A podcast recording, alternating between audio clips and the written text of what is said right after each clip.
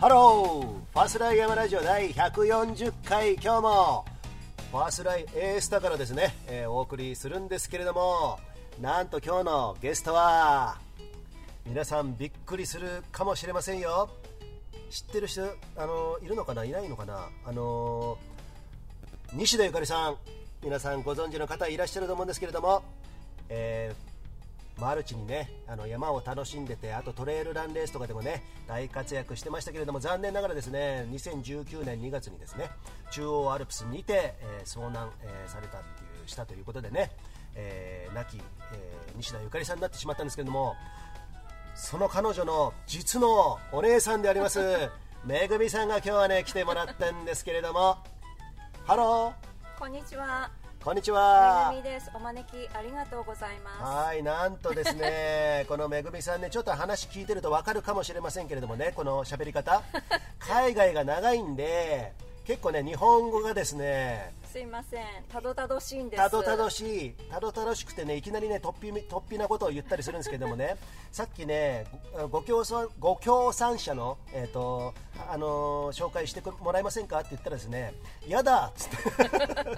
いきなりやだってあのねまあそういうところがあるんですけれどもね今日はねそのめぐみさんね、えーお招きしてですね、はいえーお送りしたいと思いますのでねはい。最後まで聞いてくださいねよろしくお願いします。ところでめぐみさんはい。めぐみさんといえばねあのーゆかりさんのと年は二つ違います。あ、二つ違うんですかはい。二、つってことは、えっと、私とそんな変わんないですよ。あそうですか。私ね、あのーまあ、別にそんなこと言わなくてもいいんだけど、71年生まれなんでね。ええうんうんまあ、意外と近いっていうことがね、今、はい分かったんですけれどそもう。ですね。お若いですね。はい。 お若いですね。お若く見えますね。あは、ありがとうございます。今日はね、このめぐみさんですね。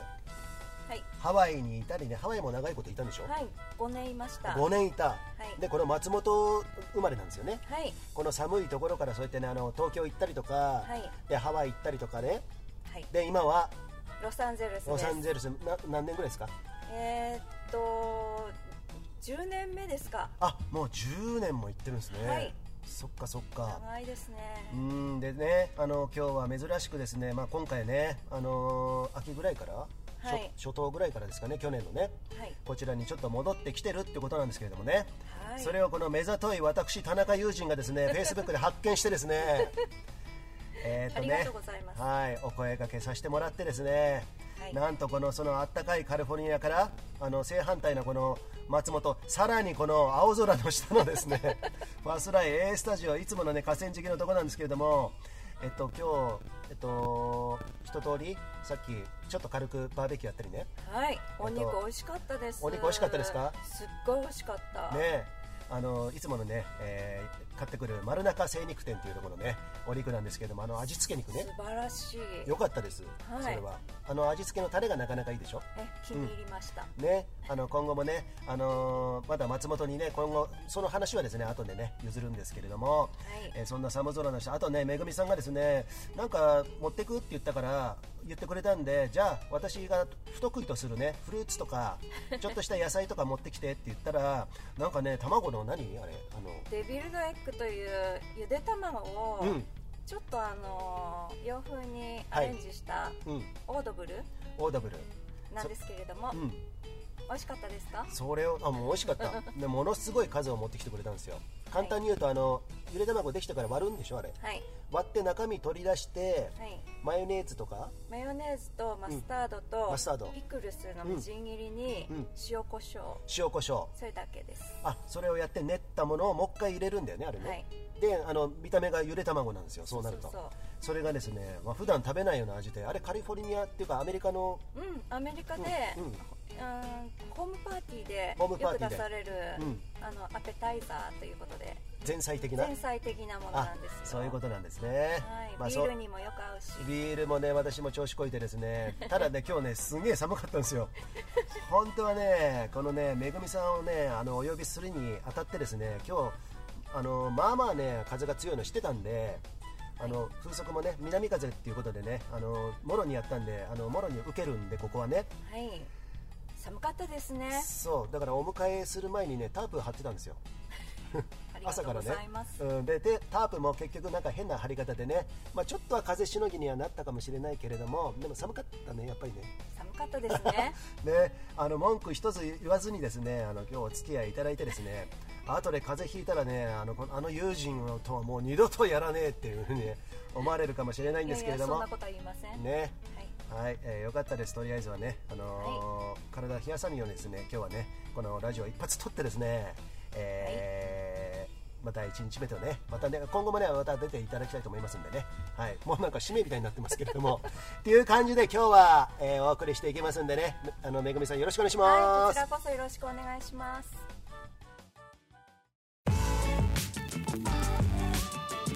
パスライ山ラジオ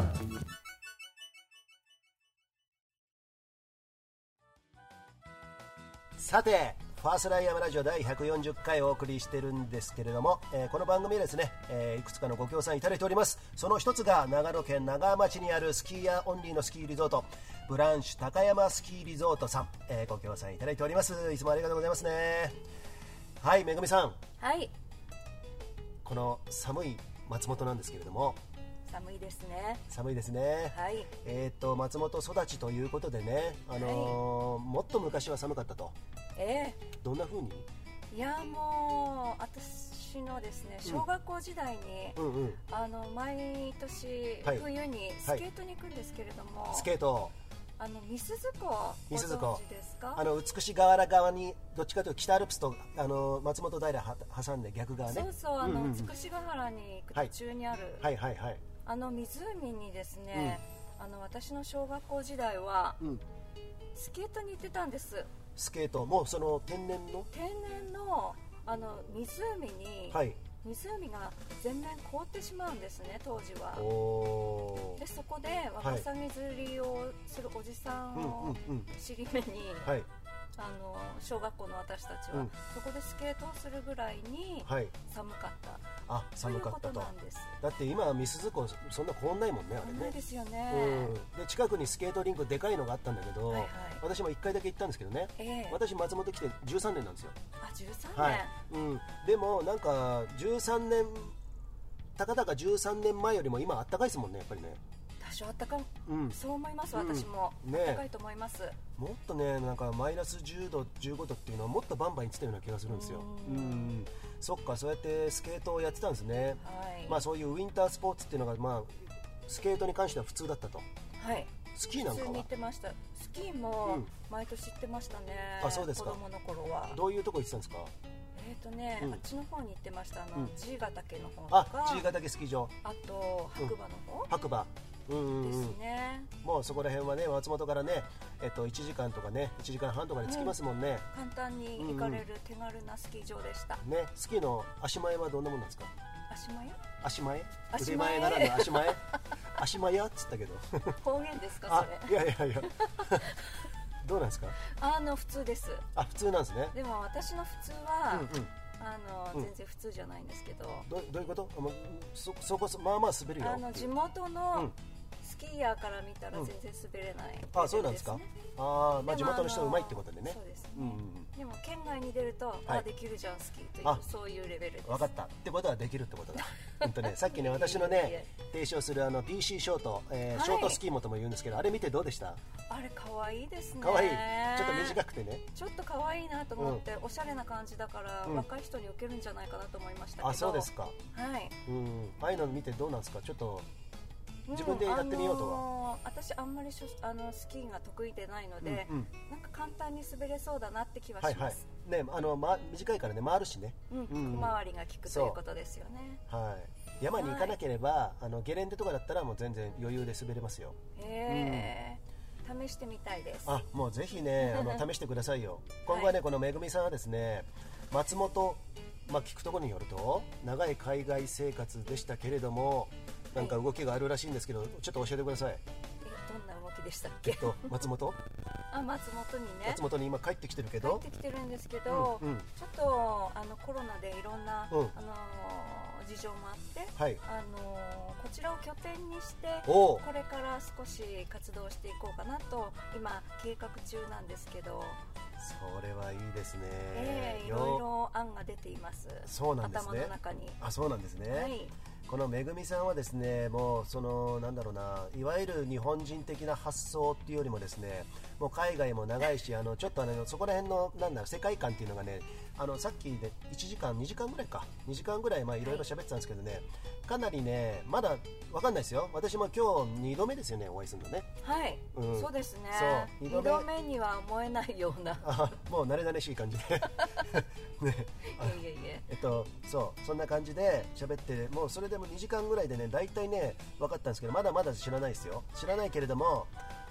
まあいい感じでファスらってるんじゃないのかなっていうあーねちょっとねぶっ飛んでますよね、ねある意味でぶっ飛んでるそのぶっ飛んでるっていうところね教えてもらいたいんですけれどもな例えばはいなんかない,、ないですかどういうところ、えーどういうとこですかねそれ自分から言いづらいかなうんあのた質問していただいたらそっかそっか答えられる範囲でえっと、例えば、じゃあね、あのはいまあ、このコロナもありますけど、まあ、コロナはちょっととりあえず置いとこうか、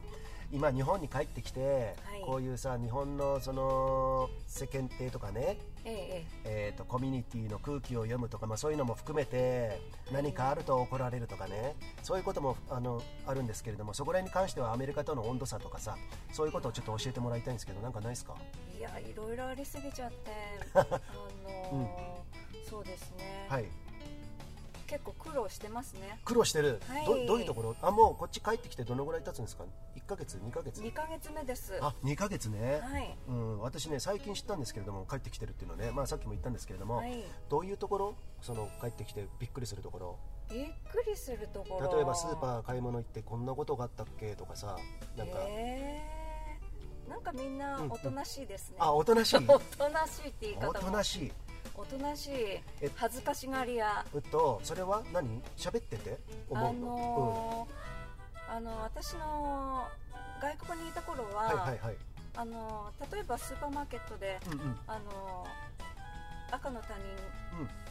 が隣で買い物してる時に、はい、あこれ美味しいよねとかうん、あこれおすすめとかって全然知らない人に話しかけてしまうはいはいところがあるんですけうれんど、うんうんこっちはあんまりあそっか、ねうんもう絶人対は人みたいに、うんうん、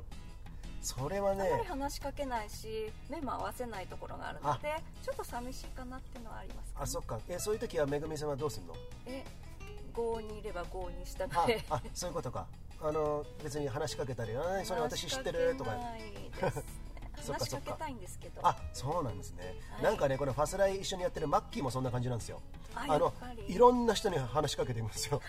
ものすごい話すんですよあそれ知ってるどうのこうのとか言って、うんちょっとこの席いいとか言って座ったりねあいいですねそれ、うん、マッキーも海外の結構経験があるんでもうあそうなんだ、うん、でそこら辺はあと住んでるところがあのあの地元がね広尾だったりするんで外国人いっぱいいるじゃないですか、ええええまあ、そういうとこもあるんですかねなるほどね、うん、なんかなんかね今そんなことをあの共通項っていうかねそういうのを感じたんですけれども、そっかそっか他には何かありますか他になんかこっち帰ってきてまあねアメリカから来たってことでい意外と行動範囲が狭あの遠慮しているところはあると思うんですけれどもそうですねどどな何して遊んでるんですか普段こっち来て何もしないですよ えっとお母さんと一緒に今なそうですねうちの母と一緒にうん今いるんですけど、はいあの仕事をしてますあそっか仕事ね一緒にちょっほと仕と事んど仕うんうん事ですね、そっかそっかじゃあちょっと息抜きとかそういうレジャーとかそういうものはあまりあんまりないですねあー今のところそっかそっかあこの前、うんと言っても11月にうんうん富山県に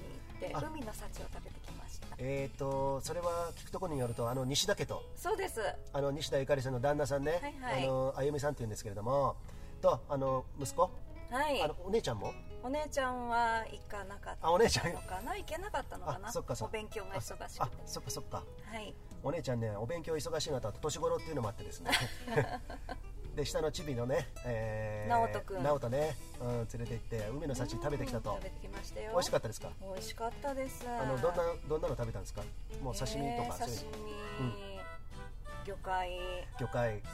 そういうのは全部向こうで海は鮮丼海鮮丼あもうがっつり来ましたねはい向こうではロスではそういうのを食べてたんですか意外とね実は食べてたんですよ、うんというのはうお友達はい日本人のお友達が、うんあの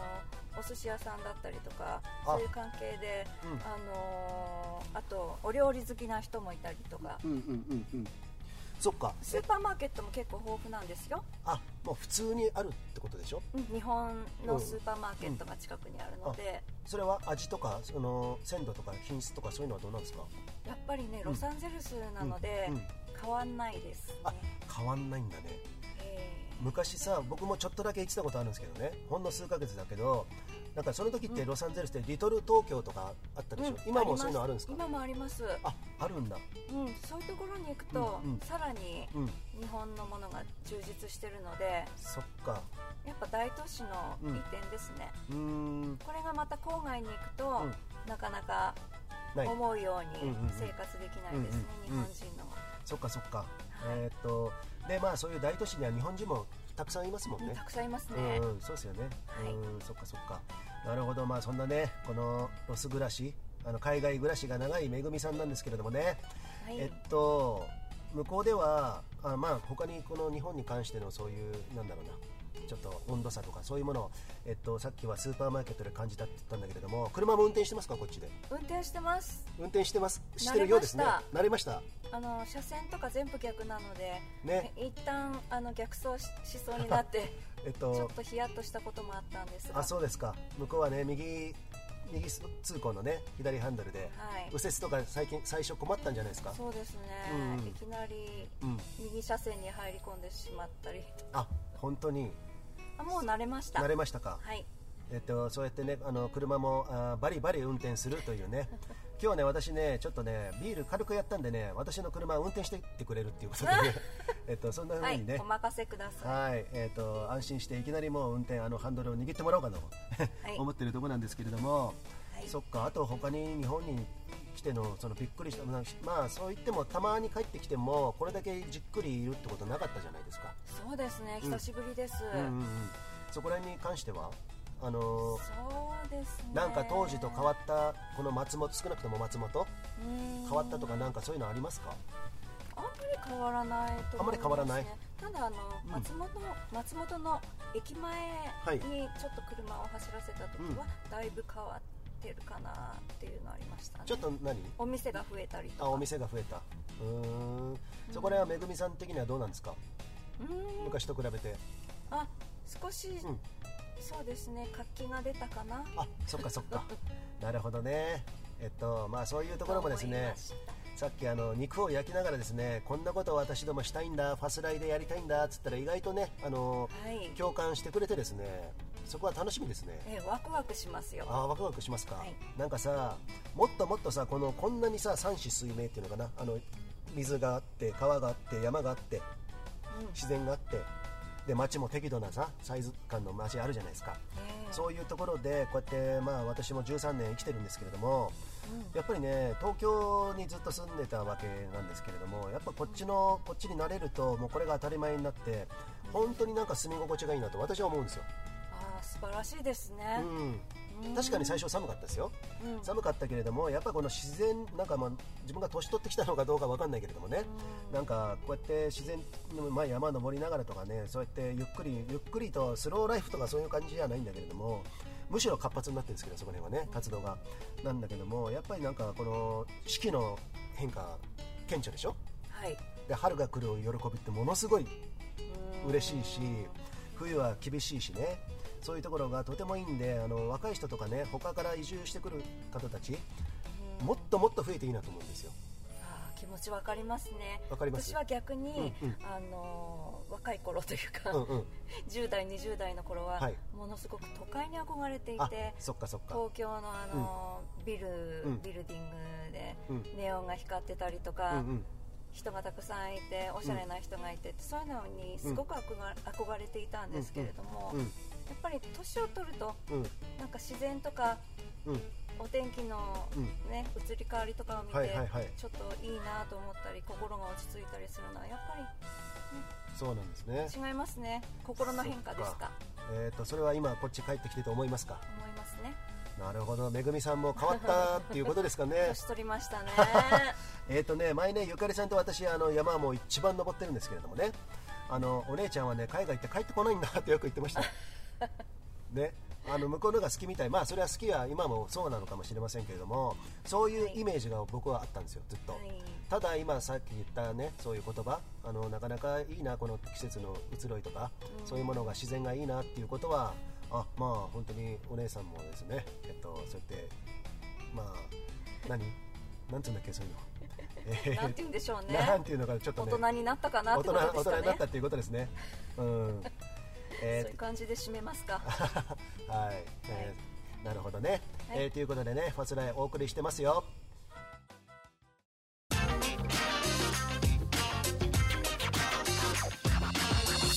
バズらってるかいさてねここであのご協賛者あー様のですねご紹介をしたいと思いますネパールのヒマラヤ山脈で採れたオーガニックでフェアトレードなアウトドアで楽しむコーヒーナマステヒマラヤいつもありがとうございますということで今日はね、えーめぐみさんをお迎えしてこのファスライお送りしてるんですけれどもこのコーヒー美味しいですねあそうだ今日ね2杯目ねはいえっとどうですかすごいなんかあのー香りとコクがあって、はいはい今これ冷めてるんですけうどんちょっとうん冷めても美味しい、冷めても美味しいマッキーも同じこと言ってましたけれども本当にねこの「ナマステヒマラヤね」分かる人には分かるんでしょうねちょっと癖になりそうあ本当、はいそれぜひともです ね今後ねあのこれ販売してる山本さん輸入して千葉のスローコーヒーさんっていうところで焙煎してるんですよへー生豆、木豆っていうのそういうのからだからそんなに大量に輸入したりしないんで、まあ、数はねあのちょこちょこ会員制でやってるんですけどコープみたいな感じですよねうん、そういうことでやってるんで,、えっと、でこれ飲むたびに向こうの女性の方たちの雇用が生まれるとかねそういうことがあのそういううーなんだろうドラマストーリーというかそういうのもフェアトレードフェアトレードそうですね、のもありますんでね、えー素晴らしいお気に召していただけましたらですねこれをですね、えー買っていただく、えー、ということもありますよねはいということで末永くお付き合いいただきたいと思いますはいでねあのこのめぐみさん、えー冒頭にもね、えーちょっと触れたんですけれども山の山をマルチで楽しんだそしてトレイルランで表彰台よく立っていたね西田ゆかりさんっていうのはね皆様これ聞きのお聞きのリスナーさんもですね、えーご存知の方はいらっしゃると思うんですけれどもその彼女の、えー実のお姉さんということではいそこの思い出話なんかちょっと聞きたいんですけれどもちょっと聞いたけどどうなったんですか思い出ですかち力関係とかさそうですね兄弟があのー兄弟喧嘩は、はい兄弟喧嘩はよくしたんですけれど、はいはいそれは中学生ぐらいまでうんで、えーあの月並みの喧嘩はしてましたね月並みってそれはもうあの口論 ファイティングっていうファイティングでえっと手出す方ですねはいであのよく、はいあのご存知ですけれど私は小柄ではい妹はね背は、えっと、ゆかりさんの方が大きかったんです背かが高いですあ本当へー体力も勝っていたので、うんうんうん負けてましたね負けてましたえもう本当にとっつくめとっつかみ合いの喧嘩とつかみ合いというか、うんうんうんあのキックされたりしてたんですね うんキックねだから当時かはいはいら脚力はあえ人並み以上に人並み以上によく蹴られてましたえっとどういう蹴り方してくるの昔ねゆかりさん私ねドロップキックが得意とかねよく言ってたんですよじゃあちょっとドロップキックってどんなのやってみてって言ったらただのね回し蹴りだったんですけどね 彼女違う曲解してねあのあの認識してたらしいんですけども本気で蹴ってくるんですか本気でどこを蹴ってくるの足とかそういうところ足とか、体中体中とか言ってそうなんだあん俺まりゆかりのファンうに、んねがっかりされても困るので、えっとねあ多ん分まねり言えないですけむどむしろ多分ねあの意外とそうやって人気が上がると思いますよそういうところ、うん、あそうだったんだね男らしいんだねとかさ男らしいお男らしい男らしかったですそっかそっかまあそういうねそういうところもないとねあそこまで活躍もしなかったのかなとね強情なところもやっぱりえーと勝ち気なところも、知ってますはいとても知ってますね私も山も本当に里山含めると300回かそのぐらい入ってるんですよあーそうでしたよねうん、で北アルプス長いのもどガンガン行くじゃないですか、はいで松本から諏訪湖まで走ろうぜなんて言って走ってる途中にですねちょっと道間違えたって言って口論になる時があるんですよ それ一つのエピソード話していいですかあどうぞあの中山の先の方でねあの諏訪湖まで途中のぐらいですよまだ2 0キロ走ったぐらいですよ、うんそこで口論になってその時に私も珍しく ブチギレしたことがありましてですねもう知らねえっつって俺はもう電車で帰るわって言ってでゆかりさんもちょっとね言い過ぎたかなみたいな感じの目をねサングラス越しに見えたんですよはいであっていう感じでパーンって振り向いあの2人とも別々の方向に行ったパッと見たんですよね、振り返ったらあの力強い走りで諏訪湖向かってきましてででねでなおかつあの諏訪あのその後にですねちょっとさっき言い言い過ぎたねすいませんでしたみたいな感じで私言うじゃないですかそしたら向こうもちょっとあ私もそうだったかもしれませんって言ったんだけれどもきっちり諏訪湖行って諏訪湖一周してましたからね一周一周してさらにあのそこから電車で帰ってくるんだけれども、まあ、そのぐらいになんていうかきっちり自分が悪いと思っても、まあ、そんないざこざになっても自分のやるべきことはちゃんとやってた人だったなっていうそこら辺どうですかそういうところありましたかやっぱりそうですね、あの自分で決めたことは、はいはいあのやりきる人だなというのはありましたのであそうですかやっぱり目標があったらそれに向かって、うんえそれは昔話で言うとどういうところですかえー受験とかそういうことに関しても受験もそうだし、うんうん自分が決めたことは、うんあの白が黒でもうん黒に突き進むという そうなんだねそういうやっぱりそこら辺はもうなんていうか人か殿なる人なんですよねねうん意志が強いってことでしょうかねああそっかそっかそうじゃないとねあんなにね、うんあの小さなお子さん子育てしながらですね起きる前に北アルプス行って帰ってくるとか ねそんなこともうそれも私たちの中では普通だったんですけれども、あのそういうことを公表すればするほどあのーねあとゆゆかりさんがねあそうやって亡くなお亡くなりになった後いろんな取材も受けてそういうことをやるとやっぱり、ね、反響があるんですようんうんそれのたびにですねあそうだったのかある種異常だったんだなと思いますよ ね今考えるとねうんまあでもねだからねまあそうやってねえっとこうやってたまにねこのゆかりさんのお話はしてですねあのなんつうのこういう追悼追悼っていうかそういうのってあのマッキーがこの番組のマッキーが言ってるんですけれどもねあのお墓参りとかもそうなんだけどもこうやってねたまに思い出して話をすることが一番のねうん供養になるしそうそう供養になるうんってことうん、喜んでると思いますよ、ねはい、ということなんで今後もですねこの折に触れてですね西田ゆかりネタっていう話ネタはです ねえーとね触れていきたいと思いますのでね、えーそこら辺もね、はい皆さんファンの方はですね関係者の方もですねそこら辺お楽しみにしていただきたいと思いますはい、あともうないですかゆかりさんのまあそこら辺はね、えうんいきなりね言ってもねあのーまあ喧嘩とにかく喧嘩したとで大体ゆかりさんの方が強かったっていうこーとですねそうそうそうそういうことです、はいもうあれどうですか大人になってからはそこら辺の付き合いというかそこら辺はそうですね大人になったらもうお友達みたいになったので、はいはい本当に、うん、あの女いい女友達で、あそうだったんですねね、うん楽しかったですよ、うーんなんかさフェイスブックの投稿を見た時に何かに載ってたんですようん久々に会ってあのお母さんとゆかりさんと、えーめぐみさんでねうんなんか近くのパンを買ってきて3人でおしゃべりしながらたあはいはい食べたなんていう投稿あったけれどもねとても微笑ましいななんて思ったんですけどもあれが最後の写真だったとかねそあーう本ん当ですね、うん、そういうこともあったんだけどだろうけれども、まあ、そうやって、えーまあ、最あの晩年とは言わないかこういうのはあの生前はそうやっていい女友達だったはいと,、うん、ということですね。はいはいということでね、えーそこら辺もですねまたいつか触れたいと思いますのでね。そうですねはい、でめぐみさんはいアメリカは長いということで、はい、まあ、今大変ですよトランプとバイデンの問題ね私も興味深く見てるんですけれども大変なことになりましたねね昨日のニュース昨も日そねうでしたけど、それさ今アメリカから離れてるわけじゃないですか、はいそこらに関してなんか思うことあるんですかそうですね私はちょっとあのまあここではね政治のことはあんまり、はいはいあんまりうん言うのもあれかなと思はういんですけど、うんまああのコロナの時代もあって、うんうんうんなんかこの1年がはい大変なことになってますね全てのことにおいえってとアメリカアメリカも日本も、うん、うんあそうだねそうだねううんんうんでまああのこれからバイデンさんになるという、はいことなんでしょうかねまあ今のところ暫定的暫定っていうかまあそういう方向でね無理やり動いてますよねねえ、うんどうなっちゃうんですかねねえまあちょっと私としては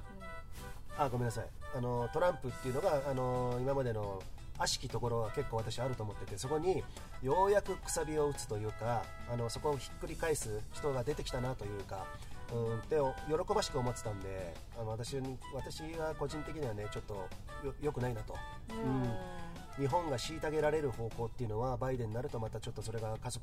してしまうのかなまたより戻しなんのかなと思ってるんですけどめぐみさんは私も同じ意見ですね、うんうんうんただまあ私一人がどうしようっていうわけにもいかないので、うんうんまああのー辛抱強くはい今後の動向を見守ろうかなとそうだね思っております、はい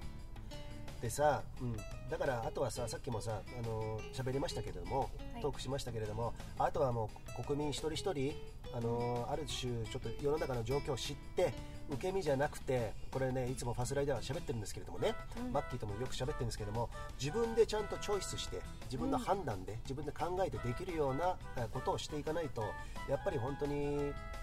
食べ物もそうだし医療もそうだしなんかねそういう生きていくための仕事とかそういうこともそうなんだけれどもいとっても生きづらい世の中だと本思当うですね、なると思うんだけどうんなんかさそこら辺はアメリカではどうだったんですか暮らしはそういうところに関して、そうですねあのーシステム自体が日本と全く違うので、うんあのー医療システム一つとってうんうんうんも、うんあのーまあ、結論から言うと日本の医療システムは素晴らしいということで、あの国民皆保険ねうん、うんあの一つ病気になったとしても日本ならお医者さんに行けば見てもらえるし、はいはいあのー医療費の3割負担とかはいその少ない金うんうんう額んうんでそうで病気すを見ねても、アメリカの場合はあうんのー個人ではい保険に加入しないといけないと医療保険医療保険うんなのでその貧富の差によって、うんその自分がどれだけ、うんあの健康を維持できるかというのがかかってきちゃうんですね、そっかそっか、まあ、単純に言うと医療費とても高いと、はいうん、だから病気になれないよとなれませんね、あの日本はそこら辺はあの保険制度があるから3割負担とかね、うんうんそういうのでとても恵まれてるとは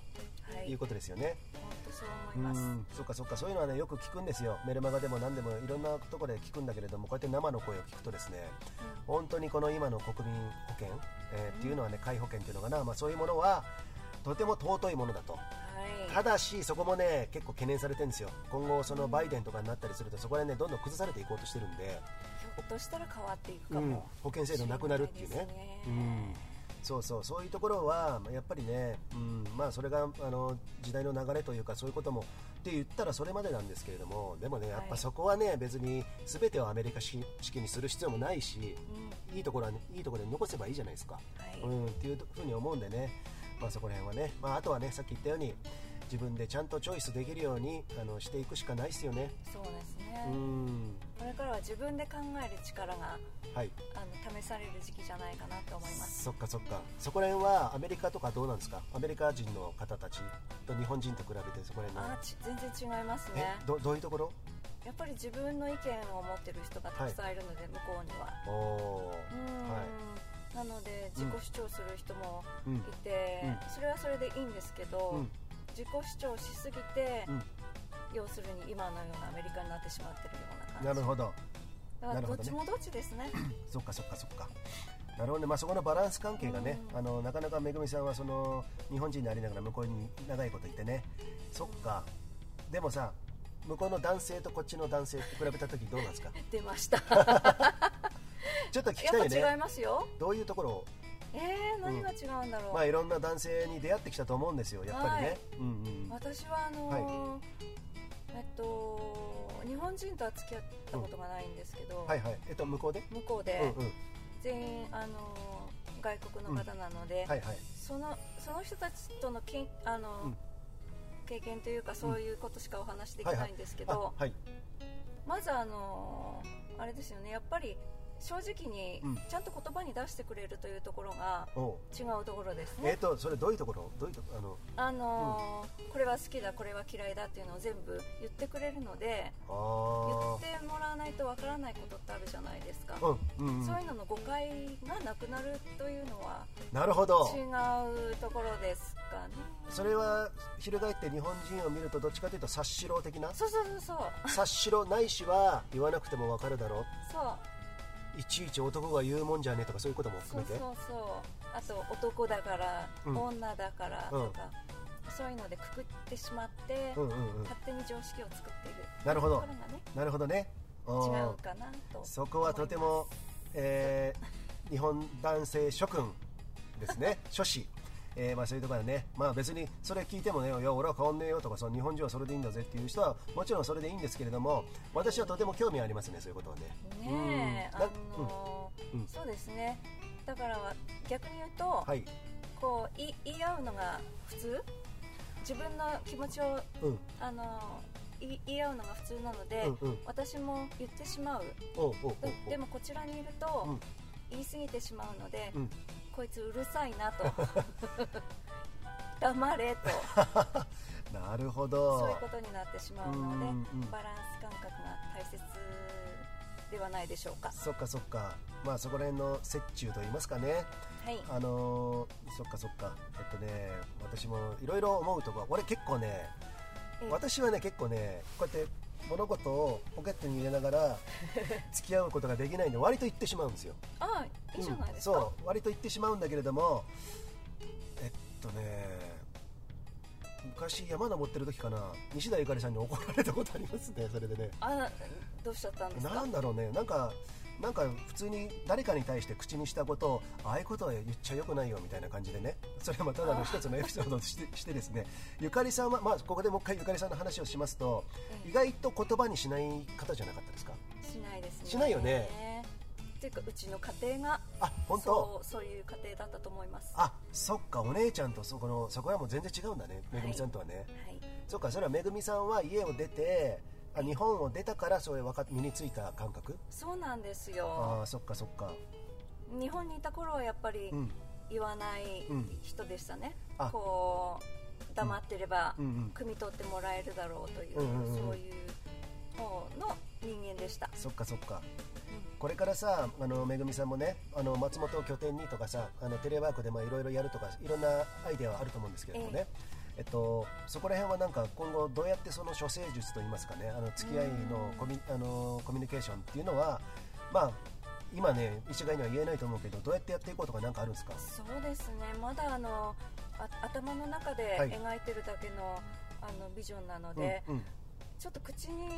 これといってまだうん出せないような状況なんですけれども、うんまずあのいろんな人と交流を深めようかなと、うんいろんな、うんあの人脈をはいは作っいて、はいあのネットワークを広げてはいそれでご縁をうんあのお互いにうん作ろうかなと思ってますけどねなるほど、えーとまあ、そういうところで今ねあんまりねこっち久々に帰ってきて、まあ、こっちを拠点にするにしては、そんなにお友達があんまりいないいないんですね、よ、でも昔のお友達とかいないんじゃいいるんじゃないですか地元そとれかがね、うんうん私のお友達というのは皆さんお郊外に出てしまって東京に行ったりとかあそういうこと外だ国にいたりとかなかなか地元にいないあそっかそっ現か状ですなるほどはい逆にじゃあもう皆さん出て行ってるっていうことなんですね、うんなるほど了解しましたということでね、えー、ファスライヤーマラジオで今日はねこのめぐみさんとですねロス帰りのめぐみさんとですねえーハワイに行ったハワイに住んだりねあのロスにずっといたりとかですねそういう国際的感覚を持ってる方と今日はお話をしてるんですけれども私もねいろいろ聞いててね私も海外はまあちょこちょこしか行ってないですけれどもあのなんかそういうところ抽象度を上げてさもっと俯瞰してさもっと国際感覚っていうその手垢のついた言葉じゃなくてねもっとなんかそのちっちゃいところにあんまりさ凝り固まってないであのそこでなんかね小さな世界を築きたくないんですよ。はい、うん、だからあのこういうラジオもね言いたいこと全部言ってきたし、今後もそれを曲げないつもりでいくんですけれどもねそういうことをですねこのめぐみさんというこの出会いをですねまた大切にしてですねそこら辺ね、はいちょっと感覚を養っていきたいなと思っておりますよあありがとうございます、はい、どうぞよろしくお願いしますこねちらこそよろしくお願いしますハローファスライヤマラジオ松本大ですみんな上田の牛タンタンメン食べに行こうぜはい、えーお送りしているわけなんですけれども、えーここでねご協賛者様、えーご紹介します疲れた足を解放するリカバリーサンダルの国産ブランドリグ RIG 私も履いてますよよろしくお願いしますねいつもありがとうございますさてめぐみさんはい今日はねいきなりのっけからですねこんなね、えー雑談雑談トークファスライ風にですねやらせてもらってるんですけれども、はいめぐみさんもなんかこのファスライとかさこんな私があのフェイスブックでつながってましたけど友人、はい友人さん何やってんのこれどういう意味があるのとかなんかいろんな質問があると思うんですけれどもよかったらええ何でも聞いてください、わかりました。なんか、はいあのフェイスブックでうん拝見ししてると、はいなんか面白い人だなだなとい うはいはい印象を受けて、うんあのさっきもお話ししてたんですけど、ファスライ山ラジオ、うフん、ァスライのファスライって何ですか？ああいい質問ですね えっと山の用語で最近出てきたライトファストとかねそれはねモンベルさんの登録商標なんですけれども、あ、そう。それの逆がファストライトこれ多分登録商標になってないと思うんですけど、早く早いそして軽い早くて軽やかに。そうあーそれが、山のスタイルだったり道具だったりうんうんあとそのそれあのそういうのがあるんですけどね、まあ、トレイルランニングとかスカイランニングとかさそういうものって最低限の荷物でいは素早く移動するっていう登山スタイルだったりするんですけれどもねな、るほど。うん、そういうのも自分たちがやってきたのもあるしそれは生き方にもその転嫁できないかなと。ううんうんん、生き方もあんまり考えずにもうちょっと軽く考えてパッと行動しようぜみたいななるほどね。そんなところで生き方はもうちょっとふわっとあのーねあのーうんそんな感じですね。あの、えー、なんかうん洒落た名前で、とてもいいと思います。ありがとうござい ます。ファスライね、最初ね、こっぱずかファス、こっぱずかしかったんだけど、 一人で言ってる時なんかはさ。すさすらいって感じで。そうそうそう、ちょっとね、似てるでしょ、うん音がさ、だから、さすらいとファスライをちょっとかけたところもあるんですよ。で、それがね、今、あの、一緒にやってくれてるマッキーがですね。うん。うん。最近ね、ファスラっていこうぜっていう言葉を ね、作ってくれてですね。なんとなく意味がわかりますか。うんファなスんラか。かっこいい。うんかっこいいっすか、うんうん。もうそういうかっこいいって言葉ですよ、うんかっこいい大人になろうぜっていうこと、あ、いいですうんね。粋な大人になろうぜっていうね粋なね。そうあ、いいですね。そのその響きいいと思います。あ本当ですか、はいそれはとても嬉しいですよ、ええするするってえとめぐみさんもそういうなんだろうそういうふうに生きていこうぜっていうところはあるんですかあります。というかもうすでにそうやってますもんねあります。うん、ちょっとね、うんちょっとかあ風変わりになっちゃってるんですけ風ど。変わり、えーなんでそこら辺はですねあの今後ねあのまたねあのラジオには出ていきたいただきたいんでそこら辺でどんどんどんどん、えっと、解剖解剖って言わないからこれ徹底解剖解剖か、えーしていきたいと思うんですけれどもね、皆さんねあのこのめぐみさんねえー今後ともねあの出てもらおうと思ってますんで、えーはおい楽しみにしていただきたいんですけれども、ええアウトドア関係は何かやってますかスポーツとか、ねあんまりごめんなさい、はいこんなこと言うのも、はい正直言うと、うんあんまり山には興味がなかったんですうんねうん、でも、うんうんあのーいろいろこういう、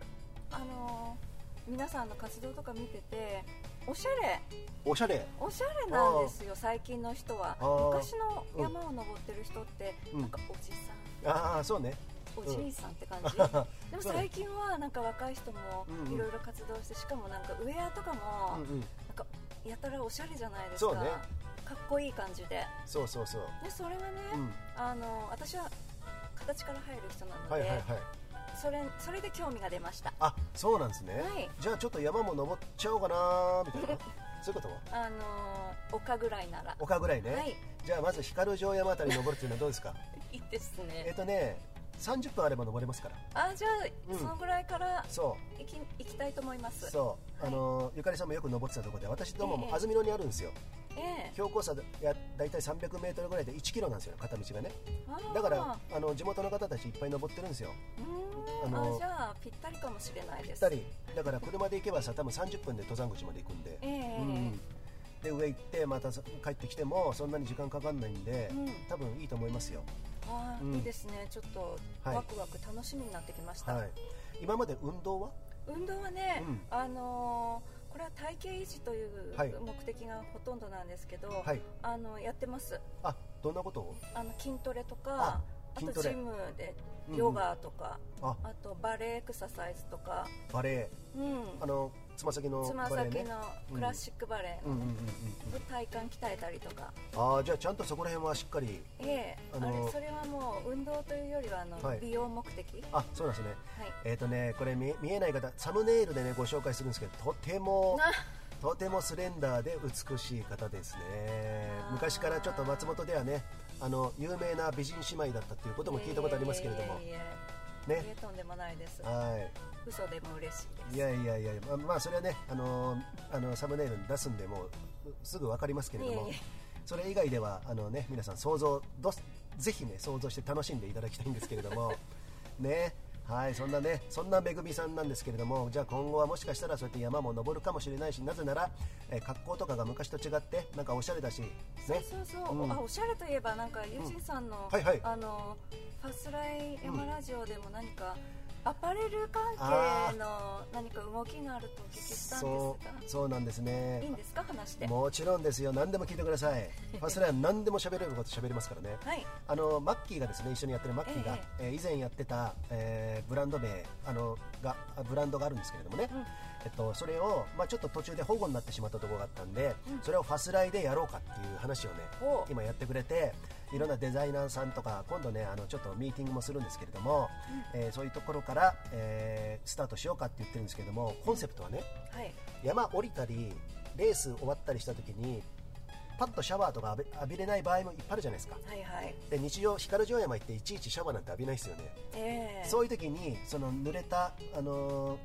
ウェアをねパッと脱いで素肌に着てもとても気持ちよくてそのまま今日は家事もできるしなんなら飲みに行っちゃおうかな遊びに行っちゃおうかなぐらいの心地の良いそういうスウェットっていうか T シャツというか、まあ、そういうのをリあのラインナップいくつかを出すんですけどね、そういうものを作るっていうコンセプトなんですよあら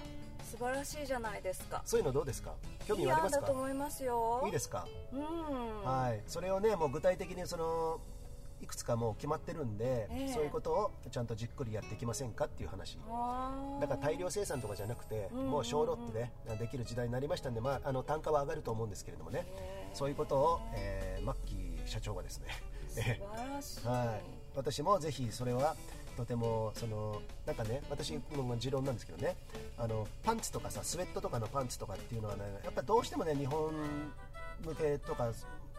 以前企業にあのメーカーに打診したことあるんですけども、もうちょっとね原色とかそういうね色もあってんじゃないのかと、うん私は思うんですよ、うんうんこういう赤とかさ、はいうん、今日のめぐみさんの着てるそのあなんつうのそれフリースじゃなくてとてもいいブルなーんじゃでないしょうねうんうんいい色でしょいい色だね、うんそれねそういうパンツがあったってよくな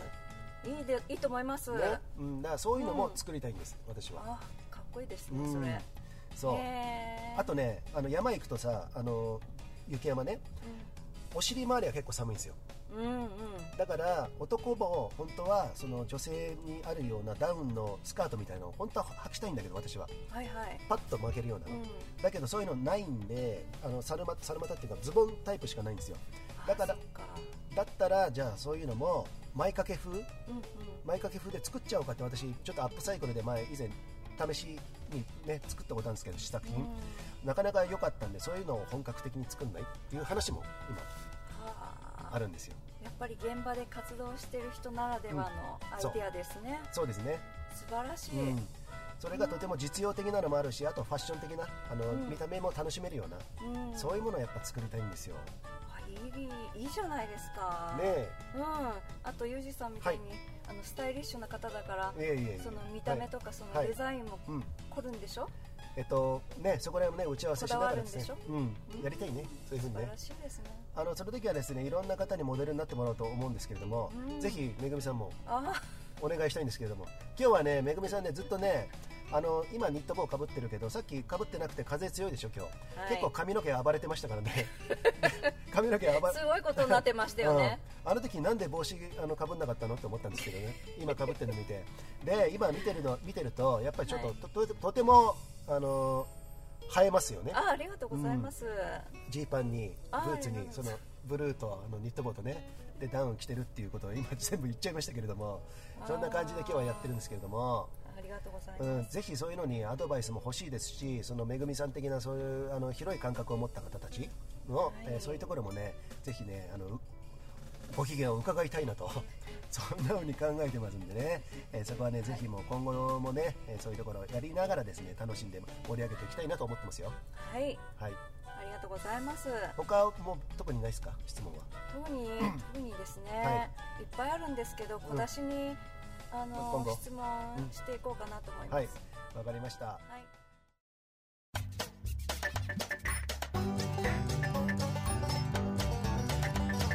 柱山へとまだまだ続くよ。でねこの「ファスライヤマラジオ」第140回、えーお送りしてまいりましたけれどもめぐみさん今度このこのさっきも話したかなもうぐるんぐるんしてるんだけれども松本っていう場所をですねこの長野とか、いそういうものをねもっとね若い人たちがガンガン来るような場所にしたいなと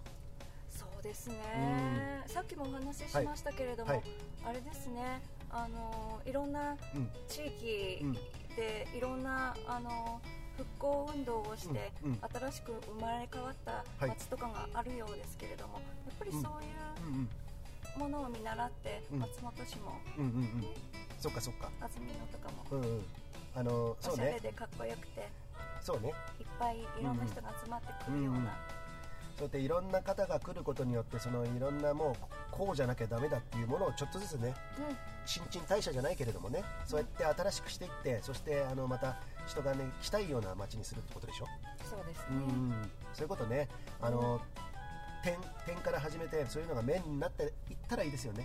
うんそのためにはまず大人がやっぱ変わんなきゃダメでしょうんそうですねうん、もっとそのさっき言ったねあの海外との違いということで別にそれにす全て従う必要はないんだけれども、うん、とねそこら辺の感覚っていうものですねもうちょっと、えー凝り固まってしまうところあのそのコミュニティの閉鎖性とかさおとなしいところもそうかもしれないもうちょっと自分を表現してもいいんじゃないのかとか、うん、そういう考え素晴らしいと思います、うんいろんな経験をしたらいいんじゃないかなと思いますけど、そっかなるほどねいろんな経験をしてみましょうとそのためにはまずそうやって、えー一歩出すことですかねそうですかねはい。 はい、ということで、今日の、えいきなりですね、今日はファスライヤマラジオのね、えーゲストとして、めぐみさん、お付き合いいただきましたけれども、もうだいぶいい時間、もう50分ぐらい喋ってるんですけれども、喋りすぎですかもねう全然、すいませんあのうん、特に私、また喋りすぎてね、ちょっと反省してるところではあるんですけれどいやも、私も喋りましたいやいやいやいやいやね、あのちょっとうまく引き出せたかちょっとわかんないんですけれども、えっ、と今後もねまたね、えーこのファスライヤマラジオねゲスト、はいえーとしてですね、またいろんなイベントもやりますから、はいそういうところでぜひ、あのージョインしていただいてですね一緒 に粋な粋な大人としてですねそういうことをぜひよろしくお願いしたいんですけれども楽しみですねはい、はいはい、ということでね、えー今日は、えーそんなめぐみさんとですね、えーこの「ファスライヤマラジオ」第140回お送りしてきました。